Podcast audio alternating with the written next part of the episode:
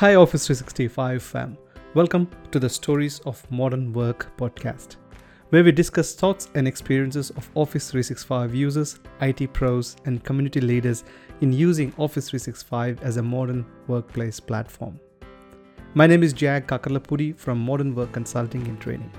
I am a senior Office 365 consultant and trainer based in Melbourne, Australia. You can find out more details about the modern workplace uh, technology services we offer on our website modernwork.cloud.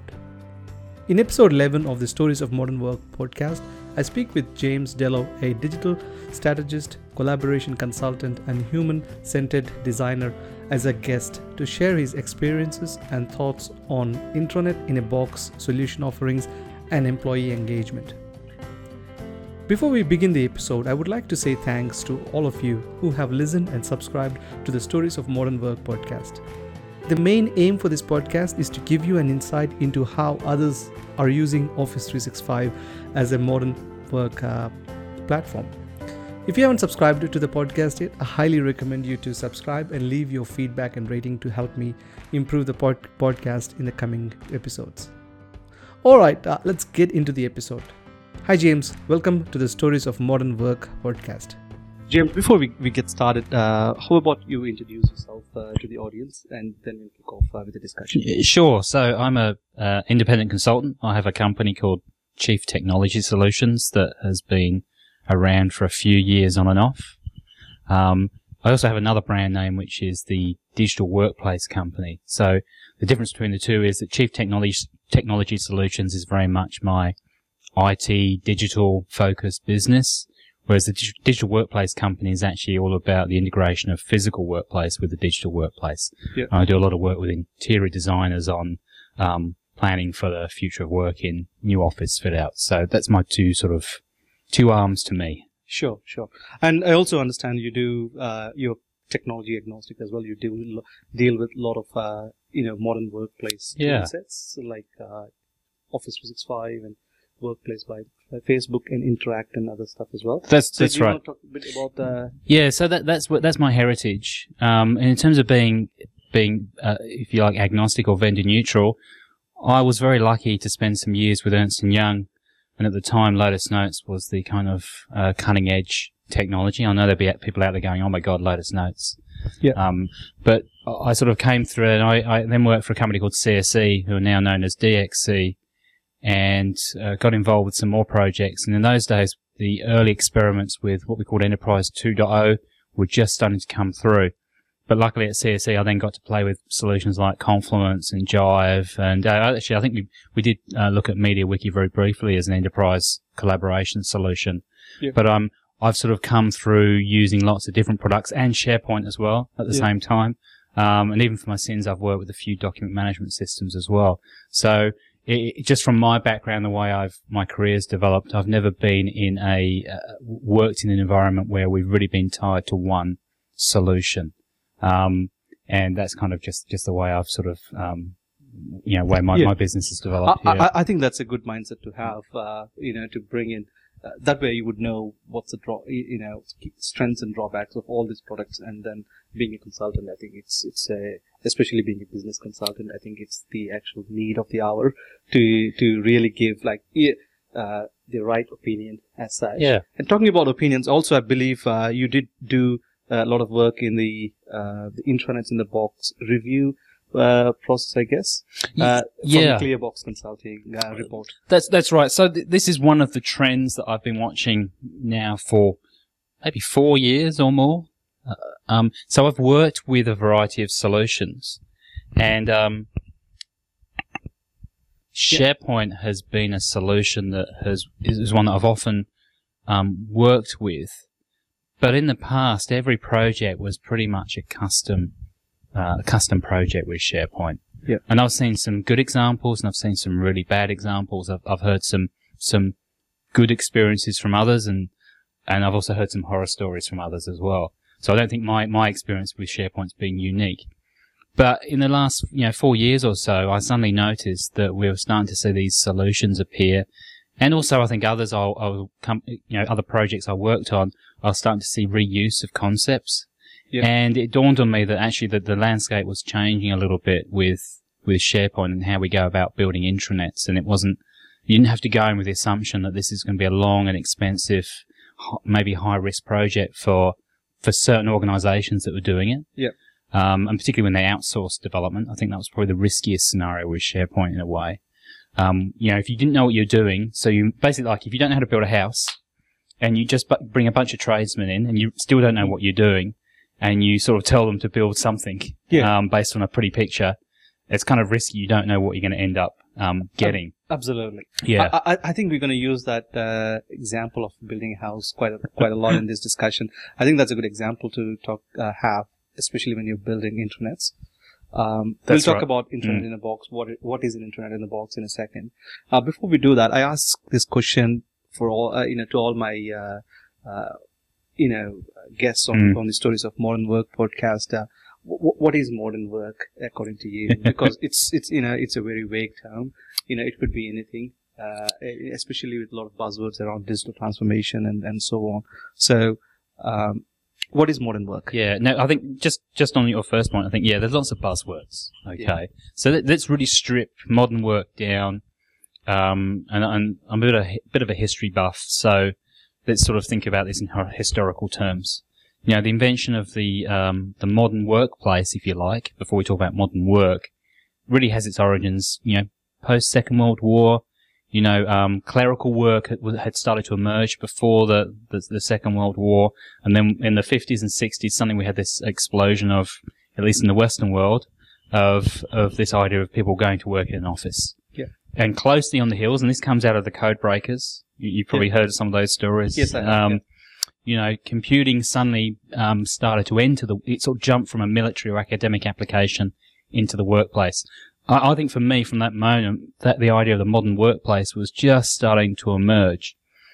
But it really wasn't until we saw things like, you know, spreadsheets, personal computers, um, Yeah. that we, we, we, again, we sort of start to shift gear. Um, now we're seeing around the modern workplace, I think the, th- if you like, the third change. So Yeah. early computing in the workplace, you know, mainframes, punch cards, personal computers, spreadsheets, email, all those things started to appear and, and change how we, we, we work together. And now we're seeing um, cloud computing, I think is a critical point, artificial intelligence, machine learning.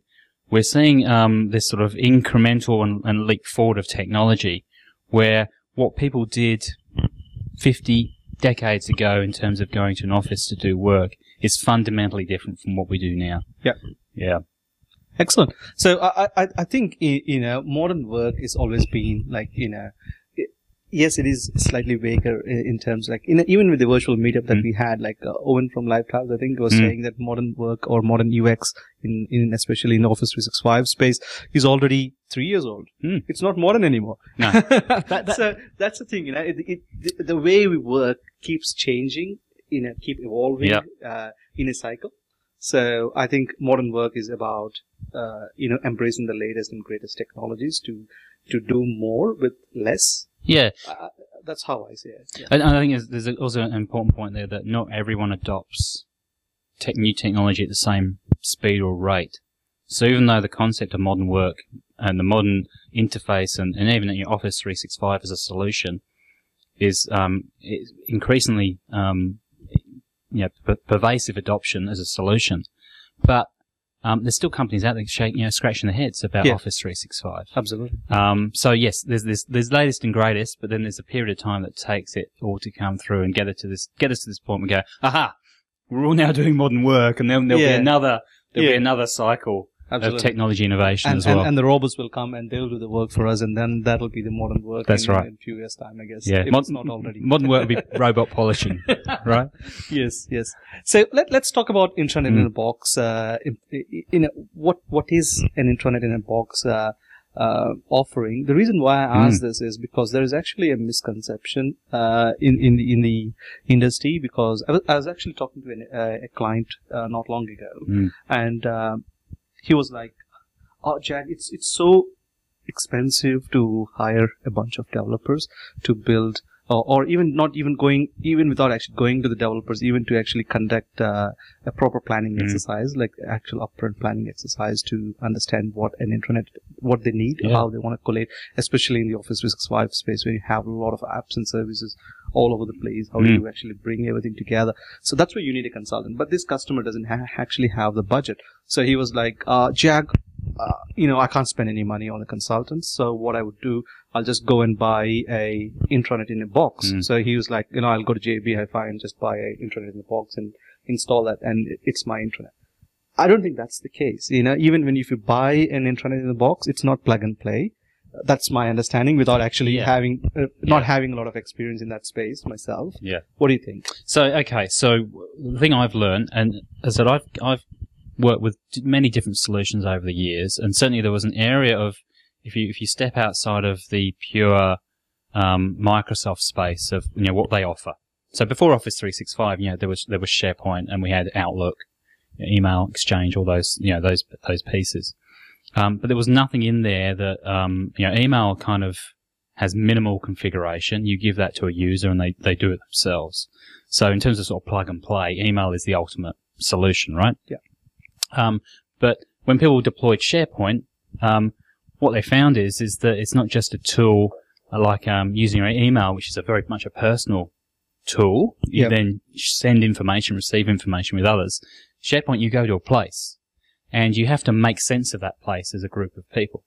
And that naturally says that you can't just switch things on. There's always going to be this human element because you've got a group of people trying to um, manage information and collaborate together Yep. versus email. Um, although there's a whole podcast on email, right?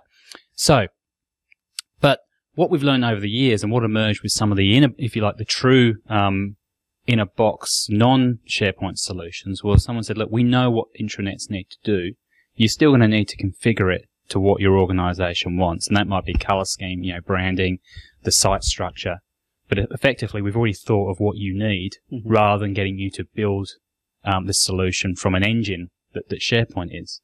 Um, now, some vendors then started to introduce the idea of almost, you know, you can pick and choose what you want. You know, you want a HR solution in the internet, we can do that. You want to have a news solution, we can do that. But SharePoint was always a, a bit of an empty box. Yeah. But it had all the capability there.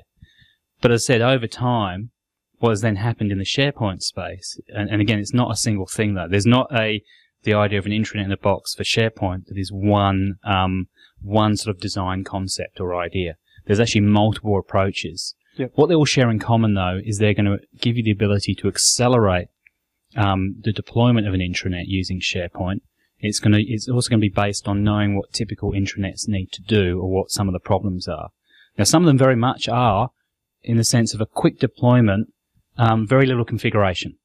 Okay, which is probably the closest to the inner box idea. Yeah. There are also others though. They're really giving you a, a box of tools to add into SharePoint that will help you create an intranet, and Yeah. they might be more around governance. So yes, the inner box uh, Yeah, phrase. It doesn't come in a CD that you can install. No, no. And, and I think this has been one of the hard, hard things. Me doing my own research, working with the Clearbox consulting team in the UK, is how do we actually con- categorize these solutions? Um, there's some solutions out there that actually just you literally use SharePoint as a database. Yeah. And they put a completely different front end on. You'd never know you were using SharePoint, yet the back end is dependent on SharePoint. Just like how Microsoft is doing with Microsoft Teams. Yeah, to yeah, yeah, yeah. um, so yes, it's a bit of in, in, when you come to the world of SharePoint and, and intranet in a box, it is a bit harder to get your head around.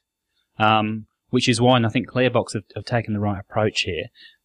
In, when we review a solution in the Clearbox report, so that's that comes out every year. Yep. It's a huge um, editorial um, project, I can tell you. And I've I reviewed I think nine solutions last time. Um, so I, I haven't looked at everything that's out Yeah. there. You know, there's Yeah. 50, 60 solutions on There's the list. so many of them that just come So up, many. like in the last two years. So, Yeah. And, and some of them are similar and some are, some are quite different. But the way that Clearbox approach it is, is they've come up with some scenarios that, that, that address typical, um, needs of an intranet. But that this is where people then get a little bit sometimes, uh, uh, don't quite understand what the report's telling you. And this is coming from a vendor point of view and maybe a customer point of view. They're not saying these scenarios are what you need. Yeah. We're just trying to do a scenario so we can compare but you might need more or less of that scenario. So a solution that comes through very strongly in one scenario, you might not actually need that. You might not need to pay for that. you might be actually happy with a, a solution that's not so capable in an area, Yeah. but you want to have it capable in one of the other, other areas as well. So it's huge amounts of variety. So, to, so uh, to understand a bit more, uh, again, it's coming to that point of uh, you know building a house. So, can you say internet in a box is like more like a modular uh, kit house that you can get, and then you could configure how, how many rooms you want, or or you know. Put Yeah. in, put in the uh, you know the flashy parts like you know That's you right. want like a two hundred dollar uh, faucet or like you Yeah. know two thousand dollar faucet Yeah. or something like that. Yeah, you know? you, look, you've got the option of going to, um, you know, you could go to an architect and say, build me a house. I don't want anything off the shelf. Design absolutely every every last fitting and element has to be unique. Yeah. And SharePoint still lets you do that. Yeah. But you know, even as I describe that, you're thinking, oh, you're gonna have to have deep pockets Mm. and actually a lot of im- imagination, you know, creativity Yes. to make it be really special. Yeah, I, I've, I've Um, seen some customers ask like, uh, Jag built this, but don't make it look like SharePoint because SharePoint people, there's a bad rep for SharePoint in the com- in the organization. Yeah. Make it look like entirely something That's else. right. That's right. so, so you can do that. There's also, if you think about those new housing worlds where you go and you can see different builders with different designs and they've got plans. Some of them let you amend the plans, some of them don't. That's true in the intranet in a box space for SharePoint. And then, and I think this is more like, I think I've seen the Chinese um, demonstrate this where they prefab a house in, a- in a factory, deliver it to site, Yeah. and it is literally like Lego where they, they, they, they, you know, I think they built a hotel or an, a, a, block, a block of in, apartments in a record time as Yeah. well. Yeah. those solutions exist as well. Mm. But if you think about again from a house building experience, you're going to get what you get out of SharePoint with those solutions is going to be very similar to, to that house experience. Either very unique and bespoke, right through to customized, right through to no, no, this is quick off the shelf. It's like Henry Ford. You know, you can have any Mm. color you like as long as it's black. that all exists um, in the um, in a box space. Yeah. I'm going to add one level of complexity, but I won't dwell on it though.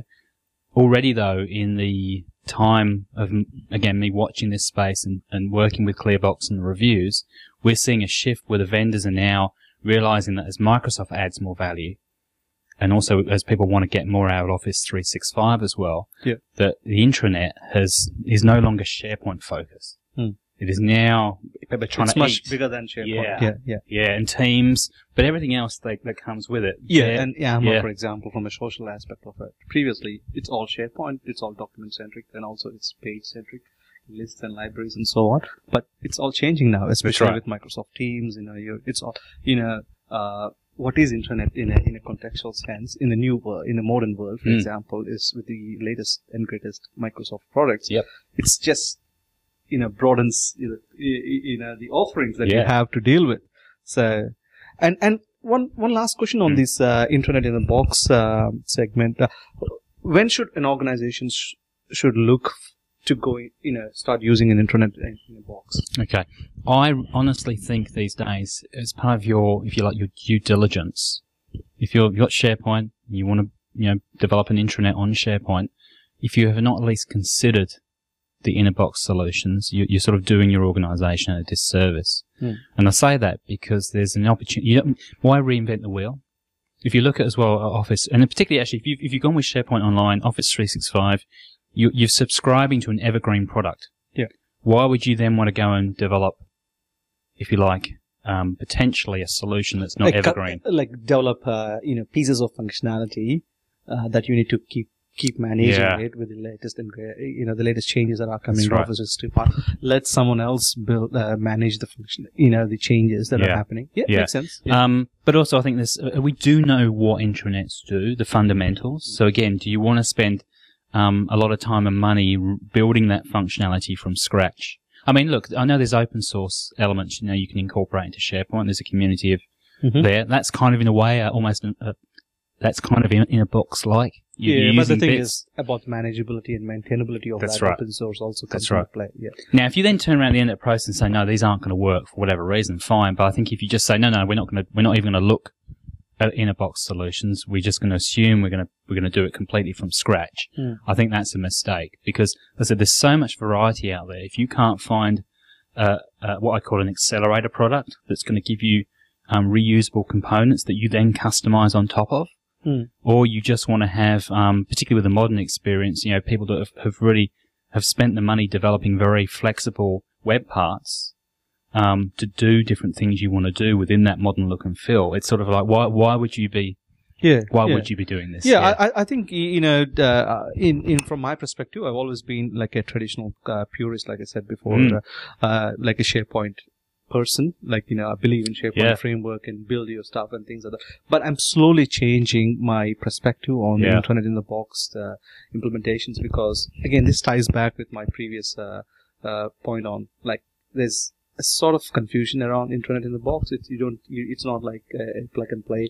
Uh, you get it in uh, in CD, you install it, and that's about it. Like you get your internet. No, Yeah. that's not the case. It's actually, I believe, is is a combination of uh, reusable components. You know, you could call them web parts, or you could call them, you know, uh, Yep. uh, you know, in a Microsoft Teams perspective, you could call them custom tabs, or you know, Hmm. whatever it is. Uh, so I, I, I think if you if you're gonna go down the path of investing time in building your own web parts, make sure that you actually look in the, for example, in the clear clearbox report and see what's there out That's, there, that's right. uh, and, and and first of all understand that before investing in in the custom development Yeah. space. Now, now the reason I also think this is important is is not from the the kind of you know the nuts and bolts of of you know the um, the level of skill maturity an organisation needs to you know they're going to build it themselves, but I, but taking on board some feedback I've heard from people that have used these types of solutions is that and there's a really uh, interesting uh, interview I, I had with a customer of one particular solution when they said they still spent they think as much time building their intranet using this this solution Mhm. But what they were able to do was to spend more time focused on adoption and user engagement and looking at requirements Exactly. and for me that's the real critical thing here I, I, I think that's that's the missing piece in a lot of the projects as well, like the user adoption, the governance, and the engagement aspect of uh, uh, you know, including the employees from day one Mm. uh, is is the missing part. It's always been driven like, oh, okay, we got share, we got Office 365 licenses. Okay, let's start bringing in people into OneDrive for Business. Then start rolling out sites, and that's your intranet. that's So, right that's right yeah, Uh, so that's a good segue, James. Uh, let's uh, you know keep internet in the box aside a bit and and and uh, focus on employee engagement. Right? Uh, we we keep hearing this uh, quite a lot Yeah. uh, about employee engagement. We'll talk about you know what is employee engagement in a bit, but a lot of organizations you know uh, focus on the bottom line. Uh, you know, it's fair enough. Uh, it's always been about the customer. It's never been about the employee. So that's where the employee engagement and employee happiness and all that comes into play. So, what what is employee engagement uh, according to you? yeah well i mean let's try and um, keep this relatively simple Yeah, because i mean employee engagement you can go on. you can go on it's not a technology Yeah, yeah. um, specific topic, but only in the sense that if you imagine, if you try to imagine that organisations don't use any technology, so you know technology is there, it's a factor. Employee engagement itself is really just talking about how engaged is an employee in the job that they're doing, the organisation they work for, and are they able to give it their their maximum in whatever that might be. Now, it is, I think, relative to the job role. If you're a fast food worker um, on an hourly, you know, um, minimum wage, now you can't expect that that person is going to be lying awake at night worrying about the future of your business. Mm. But what you would like them to do is to turn up to work Yeah. and do a good job. Um, and what we're realizing in, around employee engagement is really looking at the person holistically. Um, and I mean, there's always, you know, you may have come across these ideas of intrinsic and ex- extrinsic motivation. Um, so intrinsic is kind of, um, you know, the internal motivators and Yeah. extrin- extrinsic is the external motivators. Um, and intrinsic motivators are always the, the better ones. So extrinsic was, let's pay you more. Okay. Now, if you look at recent events in many corporates, we know that paying people more doesn't necessarily make them better employees or more thoughtful employees. Absolutely. That's right. Okay. So we really want people to be self-motivated. Mm. And employee engagement is really about understanding well, what, what would make someone motivated. And I think what's really interesting in the employee engagement conversation today, again, without going into every possible kind of um, human resource kind of, if you like, people Yep. side of this, is that you do have to look at people holistically, and we're really aware that, yeah, pay is maybe a motivation for someone, career prospects, um, where, you know, but there's also issues like where's someone's career going, do they, do they buy into the mission of the organisation? Um, and what about their own sort of health and well-being and mental illness? And know, there's a reason that Are, organisations are they yeah, being are they being uh, you know listened to? For example, do they have a voice? Employee voice is Yeah. also Yeah. important as Yeah. well. So uh, there's I think employee engagement encapsulates a lot of uh, parts. That's Uh, right. So it's really saying let's look at the whole person. Hmm. Are they? Are they not only are they? Again, the, I think the old management view was how do we motivate someone to come to work and, and do a good job, whereas we're now uh, looking at it from both sides of the coin, from a business perspective. How do I motivate my staff and engage with them and, and create an environment where they want to do their best? Yeah. But also equally from the individuals, if we look at them, what might be what might be getting in the way of our workplace from them doing their best? Yes. Yeah. Yes. Absolutely. Excellent. So uh, I've seen a recent report uh, from Gallup. Uh, in I think when I say recent, 2016, uh, there was a survey conducted uh, from I think uh, founded on the HBR. It's like 13 percent, 16 percent. Sorry, 13 percent of employees are only employee en- uh, like engaged in the workplace. Yeah. So how do we actually quantify something like employee engagement? Yeah. So uh, you know, so going back to my point, that it's, not a technology specific thing. Yeah. So the measures of employee engagement are typically um, done through asking employees, for example, how they feel about the workplace and their jobs. Hmm. Um, and there are survey instruments out there that, that will ask a range of questions and, and will give you insights into the, the level of engagement. Um, we're also, though, from a technology point of view, starting to get a little bit more sophisticated with, um, and again, there's some issues here around workplace surveillance and privacy. Yeah. But we, you know, we, we can look at data now and start to see um, um, indicators of engagement, Right. which might be, you know, how much is someone interacting with another employee, for example. It could do to do with um, how fast they respond to certain requests for help. Yep. Um, you know, there are little indicators there, but the fundamental ones are about really um, looking at employees. Um, and there are also other other measures around um, um, number of sick days that someone's taking. Yes. yes. So there's a range of measures there, database sort of measures, uh, and then there's actually um, typically it's about going out and asking people. The trick is, of course, is trying to link that through to business outcome. Yeah. Um, now, so I've seen some uh, articles that talk about, you know, the happier an employee is, the better the customer experience might be. Um, but yeah, that's so. But measurement wise, it's, it's you look, yeah, I, it's, I, it's I a little think bit that's tricky. not always yeah. the case. Mm. Uh, you know, No. a disengaged employee could just make the customers uh, yeah, happy or satisfied. Doesn't mean that the employee is engaged all the time. That's right, that, and that's why it's a little bit tricky, I think, to Yeah. um, to to always link a measure through to outcome. I mean, it's, I'm going to say that as an aside, though. I came out of Ernst Young in a knowledge management area, Yeah. and it was always tricky to demonstrate the the value of, of um, knowledge management directly to business performance. And you always had to look for indirect indicators that said, you know, hey, look at this, what we're doing here and what we're doing there. I remember Ernst and Young. It was always, always about showing how headcount was not accelerating as fast as sort of maybe business revenue or business value Yeah. being generated. And they could say that we, we believe that knowledge management is contributing to that. Yeah. And I think it's a similar story to employee engagement. I mean, I like to try and find actual stories of what, you know, what employee engagement looks like. You know, which are the stories of employees going above and beyond the normal kind of call of duty, or it's how they might be supporting each other in the times of crisis. Yeah. That those stories can demonstrate the value of employee engagement. Yeah. But yeah, it's, you've got to you've got to look for those. You've got, you've got to go out and really look for those. Exactly. Uh, the, the reason why I asked that Mm. question, James, is, is you know I see a lot of businesses, you know, um, they think that okay, we need to roll out an employee engagement initiative in the organization, and then the first thing they do is technology. You know, Mm. the first thing they think, oh, let's go and do something. Let's build an intranet. Let's do something. Let's build a HR portal uh, where employees can find information and, and do whatnot. Uh, but the thing, they we need to really understand what's the level of engagement first and then try to understand tie that with the business outcomes like you mentioned and Yeah. then w- then bring the technology piece Yeah. into the mix Now, this is actually why I, I would generally start with um, when you think about employee engagement. It's probably tempting to kind of jump to these um, softer indicators or issues of engagement, like you know, uh, does does someone feel engaged with the mission of the organisation?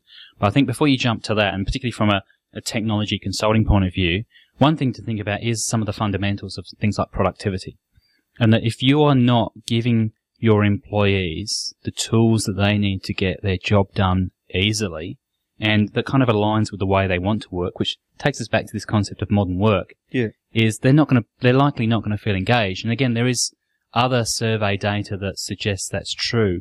You know, that the, the reason that people, particularly younger people, might change a job is because of the, the poor technology offered Yeah. by an organisation, Yeah. all those sorts of things. So, if your basics of productivity aren't there, you you you know you're gonna you're gonna really struggle in other areas of engagement because you know great I love working for this organisation, but boy they make you know I can't log in from home. You know every time I, I try to do something it's blocked on Mm. on the internet. You know I can't Exactly, get to it. All those sorts of things. It's it's I think it works the other way around as well. Like you, you, you quoted an example of, let's say, the younger generation, right? It, it also, you know, goes the other way with the older generation as well. Uh, okay, you could have all these latest and greatest tools like, you know, Microsoft Teams and SharePoint Online and, and throw that at, like, say, older people and say, hey, use Microsoft Teams to just on your mobile and then start uh, yeah. putting your shifts in there. Yeah. And, and, and people are like, hang on, I'm always been this paper and pen guy. You know, why would I? That's- that's right, yeah, they'll yeah. start disengaged. Uh, they get disengaged Yeah. very easily. Yeah, actually, this is why it's why it's complicated. For, again, even at that productivity level, is you Yeah. someone might say, "Actually, I've, I'm really offended. You basically don't want to talk to me. You just want me to put this into a exactly. into a chat Yeah. room." And for some people, that would be seen as a that's that's really cool. I don't want to actually talk to you about that minutia. Whereas for someone else, um, they there may be other things in how they connect with their role that they actually want to have that that that sort of face to face connection with someone, uh, even over a bit of administrivia. So yeah, again, this is very human human focused yeah. that we have to get our head around about the decisions we make around technology can have a kind of I, I sort of often think of it as a lever. You know, you can the lever might go one way or the other depending on what you do. And the first lever for me is productivity. yes. And are you investing in the in the best tools to suit your workforce? But you've got to understand what people Yeah. want and meet the variety of different needs. I, I always think that it's always the mat- it comes back to the common sense, right? It's horses for courses. Mm. thing. So it doesn't mean that you need to have one specific uh, uh, story around technology for your entire organization. It could be a mix of you Yeah. know stories, you Yeah. know, uh, based on the demographics or based on you know people in HR could have their own sort of Yep. uh, you know their story of their own modern work or Yeah. their own productivity story, even compared to say first line workers. You know, they could have a different, entirely different. So I think uh, businesses need to have stories uh, or you know needs to cater for every Mm.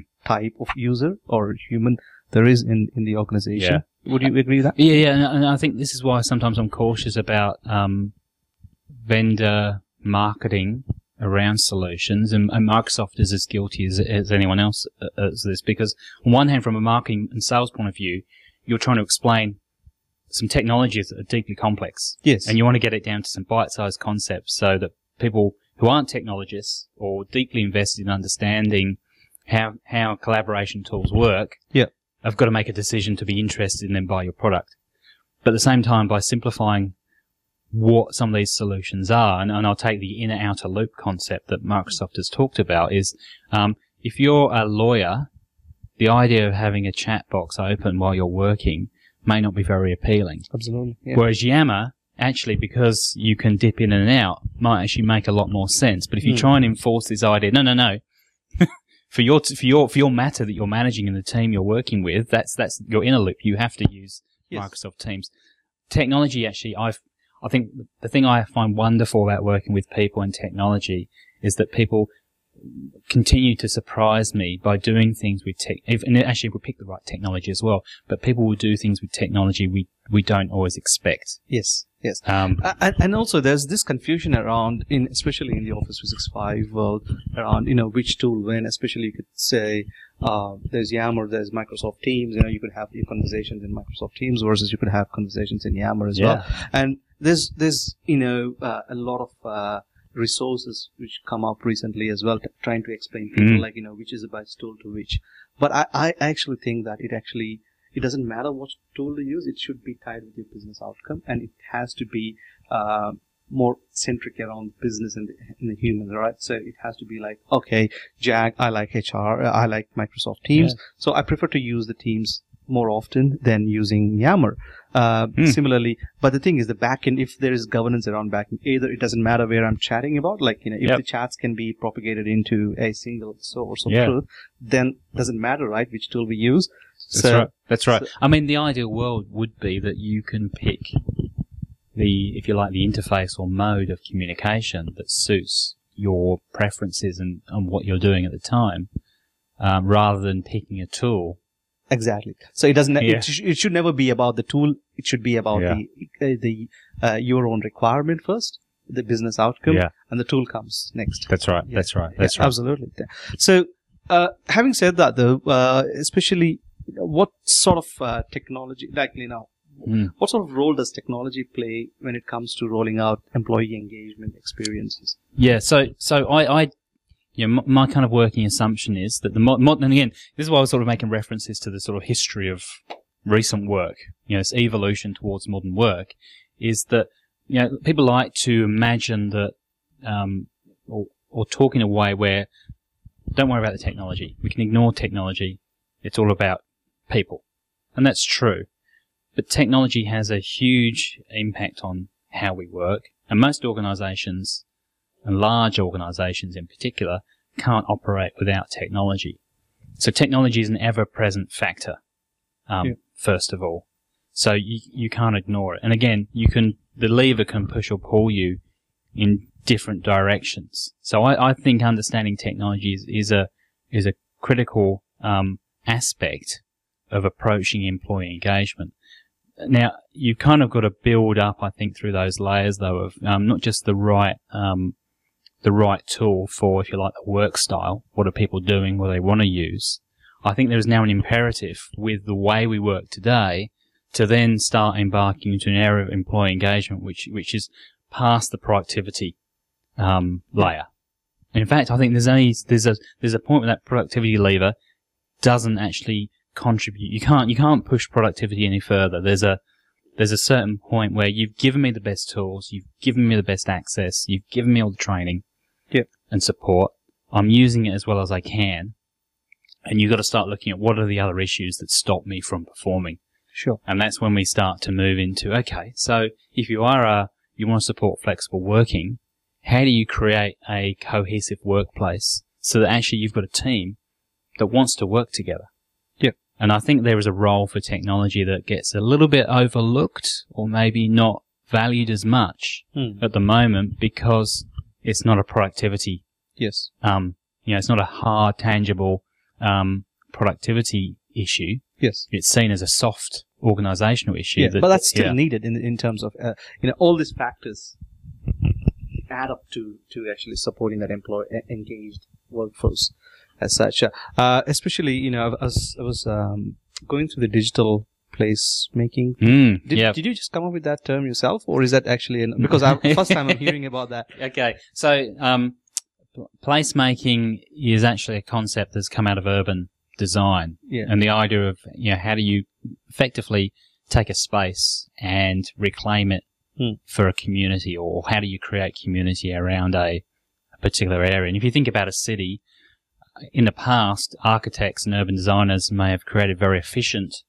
designs, like a series of motorways that cut through a city. Yeah. But you know, you, you, can accidentally say cut off two commun, you know, create two separate communities because you put a, a highway through the middle of a suburb. Yes. Um, whereas placemaking is trying to reclaim. Melbourne, we're here in Melbourne today. Melbourne's a great example of, of placemaking. Things like alleyways in the city. Yeah. And you compare to Sydney that bulldozed or, you know, built over its alleyways. You Yeah. create a very different experience of a city. You've got Federation Square. Yeah, that's, that's, that's That's why we are placemaking. most livable city in the world. Exactly, For a yeah. number of years running, I'm guessing. yeah, that's right. There's a bit of uh, Yes, Sydney yes, versus. you can't uh, see my face. Someone who lives in New South Wales. Um, Sydney has its own ele- examples of placemaking, but but yeah, this is the basic idea. How do we? How, it's a deliberate process. Yeah. I mean, it can't happen randomly, Yes. but but I'm saying from an urban design point of view, it's, it was deliberate. Now, what's been happening now, uh, and this comes through my experience of working with interior designers and architects on on workplace design, physical workplace design, office refits, for example, new offices, is that the idea of corporate placemaking has appeared. Yes. Now, if you've been to any large company, maybe recently, some of the newer, um, newer organisations, or I, I have. Uh, Yeah. It's like, uh, you know, I was working with a company called NEC before, Mm, and uh, NEC moved into this new Medibank building in uh, in Melbourne, Yep. right? So Medibank building is one of those uh, the the uh, what do you call uh, the pre one one of the first Yeah. to do that activity based uh, workplace Yeah. thing, and uh, you know we were previously based in one of those old uh, buildings, and we were to like adopt Mhm. an entirely new work Yep. methodology or mindset. So yeah, I understand what where, where you where Yeah. you're saying that. And also, uh, you did code in that virtual, uh, not uh, in the in the uh, presentation you did for in Europe, I think. Uh, yeah, well, that's why I, that was one of my first opportunities to really talk about um, digital placemaking for Yeah. the workplace. In there, you Yeah. actually quoted some examples around uh, wormholes and uh, presence. That's uh, right. Stuff, Yeah. right? Uh, that is really interesting. Can you just speak about that? Uh, Yeah, so again, there's, there's some research around um, remote work. Yeah. And for me, as soon as you have flexible working and you're out away from the office, you know, it's, it's again, it's a degree. There's a one end is telework. You, you work permanently from home, for example, Yeah. and that's certainly a, a, a, a an issue for a percentage of the workforce that are in that situation. Yeah. But for everyone else, it's it's sort of occasional ad hoc remote work. You know, the day that you have to work from home because you're waiting for the plumber, you're starting late because you are dropping off kids, um, you want to do some voluntary work and you need to take some time off during the week. You know, as soon as we start to time shift and, and, and work differently. We kind of are moving into the into this virtual remote work world. Yeah. And some people are going to be physically co-located at the same time and others won't and some people will be working at different times. And the idea of things like um, wormholes is how do you create this sense of presence, social presence, and awareness and connection? And a wormhole is basically it can be a video connection It's just a constant, constant video persistent uh, video connection. Yeah. yeah, yeah. And the idea is that you can then walk up and just see who's around in the other office. Yeah. And say hi and, and just have a bit of a chat or just have that impromptu meeting. I've seen a few more solutions that add a bit more bells and whistles into that process. And there's also a- another solution I've seen that um, is designed for an individual worker or group of workers who are remote. And it's like a instant kind of uh, video connection if you want it, but it also grabs, with your permission, an occa- occasional um, sort of uh, selfie. right. And the idea is that you share that across your team and people can start to get a sense of your mood Yes. or how you're feeling. As Yeah. you're sitting with your headphones on, even at home, because you really just want to focus and block out the noise of the guy mowing his lawn, Yeah. Um, they'll know, they can sort of see that you're, you're focused or maybe just looking a bit sad. You know what I mean, like sure, it's, sure. it's I've I've seen Yeah. such things as well. I've, I listened to a podcast. Uh, I think it's called Socialite Podcast. Mhm. Have you uh, come across that? Uh, it's also based a, a uh, one of the podcasters from I think Sydney. Uh, she actually has this thing for like you know working women, yeah. uh, working from home uh, women, like where they all have their own virtual, uh, not a Slack group, but more like a persistent Zoom meeting or something like that, which is which runs behind uh, in, in the background, Yeah. and people can just jump in at any time and discuss what they're doing at the time Yeah, yeah. because it gives that human, like you know, human touch to you know remote work. That's uh, right. So to say, That's right. Yeah, yeah. So, so that that particular aspect of placemaking is a again. So it's not. It's, I mean, there can be a, there's a productivity link, but it is about showing social support and social presence. And some of the research is, you know, as a remote worker, you rightly or wrongly, you might feel forgotten, Mm. neglected, ignored. You might feel that your work's not valued. So what we're trying to do is is trying to um, raise the um, that social presence so that you're not just Bob Yeah. who's work who works from home on Thursdays. Yeah. Um, that you're actually um, you have that presence within the um, within the organisation. But you can take it a little bit further. If you take the wormhole idea, there's other um, placemaking solutions from a from a digital experience point of view, where you can you know organise um, a little sort of uh, a sort of a meeting roulette where it will pair you with someone you don't know in your company. Yep. And um, if you're remote, um, you can organise it just a time for a bit of a, a, a, a, a, time to get to know yeah, each other. yeah, yeah. or it can be on, on a mentoring basis. Sure. Um, and the other the other end of that as well, when you are co-located, co-located, is other tools that will create lunch dates Hmm. in the workplace or coffee dates. Again, just to increase this chance of serendipity right. of and making those those connections with people that you might not know who they are. Um, and that's where that that digital layer comes in. But that's what they have in common, like the wormhole, Yeah. is this idea of trying to create social connection, social presence between people. Yes, especially in the activity-based workplace as well. Uh, re- in, in a recent uh, LinkedIn post by someone else, I think it's a mutual Mm. connection for both of us. Uh, posted about like you know a QR code where you scan where you where you're Yeah. seated, and you actually asked a question around that as well. So I, I think that's a great uh, use case, for example, from a remote work or activity work-based scenario, because you always try try to understand where people are. Yeah. Like you know, you try like uh, always. Uh, is is Jack working from home today, or is he working in? Where is he? Is he based on level one Yeah. or level two in in the office, or you know, if that particular, you know, if you're get your phone out, scan uh, whatever the QR code is Yeah. on the monitor or something like that, and it just collates that into a Yeah. central repository, and you know, you could. That's the technology side of That's things, right. but also it, the the the the, the business outcome for that is it's actually connecting people. It's it's people are able to find where, where others Yeah. are, and so on. So Now, I think one thing to sort of say as well, if your organisation isn't ready to try some of these things, they might Yeah. sound a bit too um, yeah, off the wall. Just remember, even tools like Yammer. Um, Actually, that's my next yeah, yeah. question. Is So- is around that? yeah. You know? So Yeah. I think you've got a palette of solutions. Yes. Again, productivity layer, there's a palette of solutions there. Some of those solutions you can elevate to being a placemaking solution. And then you can look at acquiring other placemaking specific solutions as well. But a tool like Yammer can be a placemaking tool depending on how you use it. And I think that's why it's important as well. Things like people's profile images um, are, are a very simple placemaking tool. It's not the solution, Yeah. but it's like a an element. But I think one thing to watch for though with tools like Yammer, if you like the um, one idea might be let's let's create um, different. You allow people to create social groups within Yammer. We can have a kitten appreciation group. We can have a new mums and bubs group. We Yeah. can have a cyclist group, the coffee club, all those different things, and that can be helpful.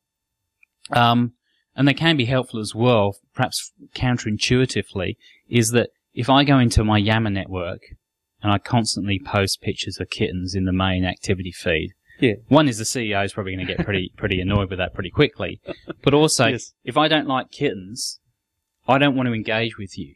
Yeah. Okay, so And sometimes you won't never want to open an Uh, That's- again, ever again. that's right, yeah, and and but there's so actually you don't necessarily. I mean, you don't want to create this environment where you have all these little niche groups, and all that happens is some people that share similar interests come together, and then they never move out of that bubble. It's like the you know the filter bubble. Yes. Um, you, you, we want to encourage people to create broad connections across an organisation. Sure, connect with like-minded people, Yeah. but you've got to be careful to not exclude people. Yes. yes. And I can give you an Yeah. example uh, that I've uh, not long ago seen uh, as, as well. Like you know, um, i- i- in uh, with, without actually naming uh, the organizations and stuff. Uh, so this guy, he's very security focused Mhm. in IT, and he used to constantly post security alerts, uh, like you know, the, there's a new scam happening or there's a new Yeah. like the virus going around, and, and from his perspective, it is really because he's actually helping the community Yeah. the organization, right?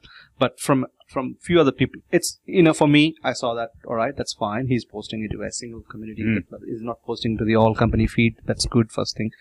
Uh, but I've, I've, you know, heard stories from others in the team saying that, oh, this guy, his security uh, Yeah. updates, you know, I, I constantly get bogged down with that. So, and, and they stop using Yammer altogether because, you know, ah, ah, I can't be bothered. yeah, that's right. that's right. So, so I think uh, uh, the um, the better way of doing it, and again, it, it requires a bit of imagine, imagination, creativity, and effort, is for a community manager that can come in and create activities that engage or have the opportunity. Oh, sorry, have the potential for everyone to be engaged, not Yes. just people that like kittens or babies or coffee. Yeah. Um, and actually, at that conference that you mentioned last year at Social Now, I heard a great story of of of of a engagement uh, activity which wasn't sort of really tied to a specific group of people, but it did encourage them. It was a bit of a, a game, a competition, Yeah. um, but it, it didn't. It wasn't um, uh, anchored in a specific interest. It actually drove that broad engagement. It was voluntary. Yeah. So you, you, you could choose to, to get involved or not, but there was no um, there was no barrier to being involved because you did Yeah. like something or dislike something. Yeah. So Yeah. you can you got to be kind of clever beyond just allowing people to create social groups. I, I, I, think that's that's right because you know the change management, the adoption, it can't be like a a a, um, a prescribed um, step of procedures, procedural steps. Like you know, Yeah. how James, uh, come Monday, you, you're going to use Yammer, and this is what we're going to use it for. Yeah. I think uh, you, you know, yes, there is a tool called Yammer, and this is what we use it for, and then people need to organically get you know used to it Yeah. and, and then find their own place within it rather than having to come up with say uh compliance manager or the governance manager said all the social has to happen in Yam you know That's right.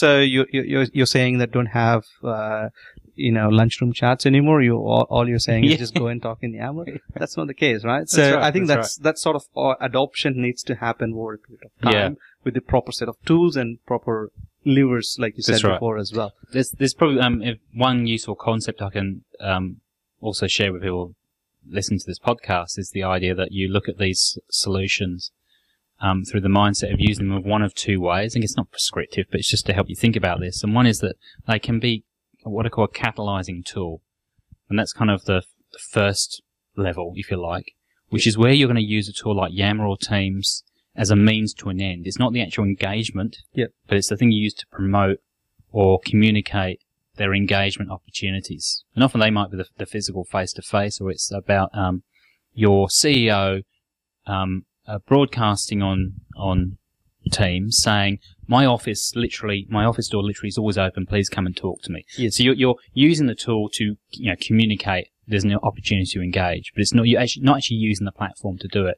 absolutely The next level is actually enabling engagement, where you actually deliberately go out to use technology as the medium for engagement. Mm. And that's when that, that, that shift from my, my door is always open, please come in and talk to me. That's great. To I'm going to have these very open and transparent conversations on Yammer.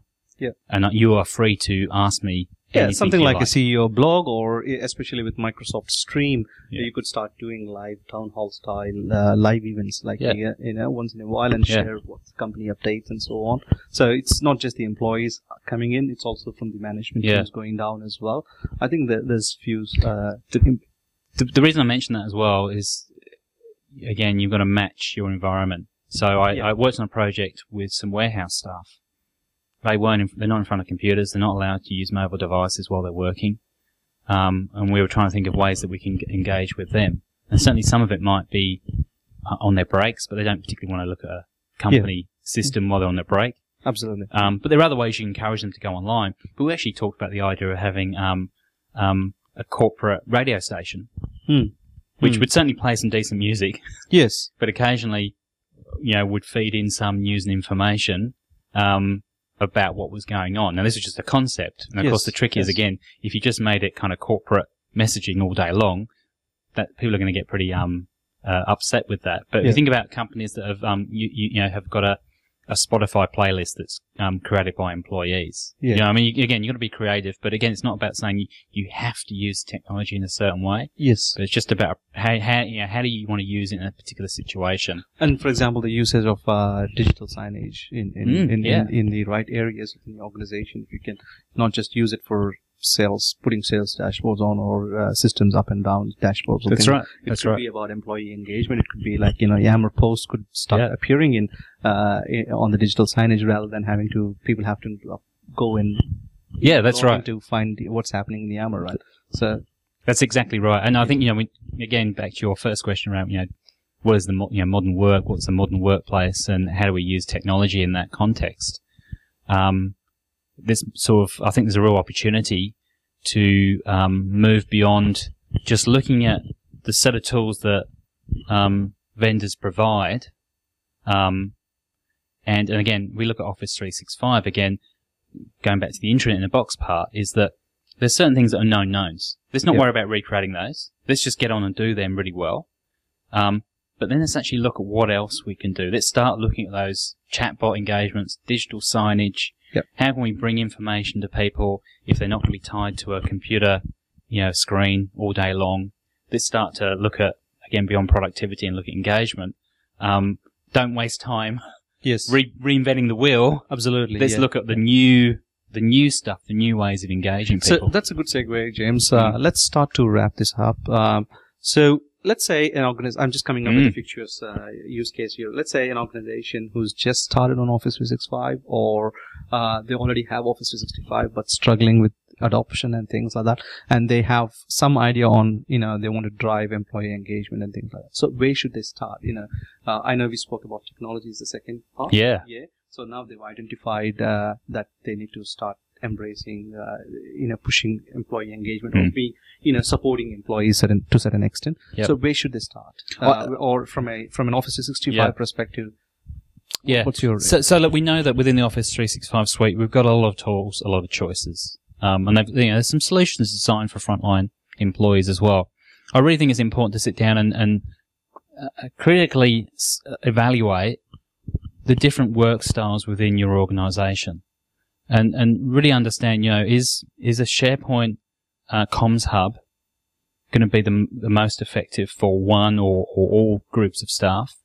or do you need to actually be a little bit clever and kind of differentiate? So first thing is, is to always understand your the people in your organization and Yeah. how they like to work, because a lot of the uh, sort of engagement, you know, we can do things like mandatory reads. You could you could um, build or buy a solution for SharePoint that forces you to read certain content, for example. But for engagement, we typically want people to do it voluntarily. We want them to actually do it, and the best way of doing that is to put that in, those engagement opportunities in the channel or solution that's going to best fit them. So that's the that's the, the first step. Yeah. Um, I think the next step then is to make sure that the the way that those tools are being um, deployed or configured don't doesn't create extra friction in how people work. Yeah. So if you are going to give them access to um, Yammer, if you put so many restrictions on what people can and can't post, you know, it's it's possibly going to become it's going to become um, caveat? Yeah. yeah. But I don't think there's a right tool Yes. to start with. Um, I think in a way, y- Yammer, Yammer is particularly easy. I mean, this has been its history, right? It's really easy to deploy. Yeah. Um, but can easily, um, become It less valuable if you just let it do it organically. Yeah. Um, so don't be sort of tempted to go with the path of least resistance because it, it in the long term, you may actually regret just sort of randomly throwing things out there. And, and that's probably been, you know, one of the, the disappointments, disappointments I've seen with Yammer is where that's happened. People have written off the tool. Yeah. Um, it's not been the tool, it's purely been how it's been rolled out. Um, so yeah, look at what people do, look at how they want to work, and make sure you put the right effort into those tools as you give them to people. Yeah. Yeah. Excellent. Thanks, James. Uh, that's really, uh, really insightful and, and really appreciate your time on that. Uh, just, just one last question to finish off the podcast uh, is give us a gi- give us a productivity tip. I, I ask this all, all my guests is uh, give us a productivity tip that you use on a day to day basis. A productivity tip. Um, I, uh, uh, look, I think my productivity tip, I'm not in the, um, Don't the, say drink more beer or something. No, no, yeah, more beer is always useful. Your inbox always looks better. Um, I'm not in the um, inbox zero camp. Yeah. Um, however, um, I would say that for me, uh, the it's important to clear out all those um, notifications from other systems. Um, you know, I, you, you get so many email alerts from different tools, which can be, actually, I should say in the context as well, because I, I'm an independent consultant, I'm often working with different people in different systems. Um, I like to clear out all those little notifications as quickly as possible. Yeah. So that what's left in my inbox, it's not necessarily clearing out everything, but what is left in my inbox is actual real communication. Yeah. Um, yeah. That's that's probably- that's a yeah. good tip, uh, James. Especially in I've seen examples of, uh, you know, notifications actually being the hindrance to people adopting a system because it says I don't want to be bothered about Yammer because it sends way too many notifications. yeah, yeah, that's just yeah. I heard that. Before. Yeah, I, I, I, my, my approach is I've been notified that there is a bit of communication or content in a system that I use. That's still going to be there. Yeah. I don't need to keep a copy absolutely. in my inbox. Yeah. yeah, yeah. Thanks, James. Uh, that's that's been really uh, insightful, and I, I enjoyed talking to you. Thanks for coming on the show. My pleasure. Great chatting with you. Cheers, man. Thanks. There you have it. I've enjoyed and learned a lot from James about intranet in a box offerings and how to drive employee engagement using modern workplace technologies. Hope you have learned something new by listening to this episode as well. If you did, please subscribe to the podcast, and as I release new episodes every fortnight, you'll be the first one to know if you're a subscribed user. James, thanks once again for coming on the podcast and sharing your knowledge and experiences with us. That's it for this episode, and I'll be back with another one in in few weeks' time. In the meantime, follow me on LinkedIn to check out my daily learning videos on Office 365. And also, if you have any consulting or training requirements in your organization or any other organizations you know of, please do reach out to me uh, at modernwork.cloud. Bye for now, and I'll see you in the next episode.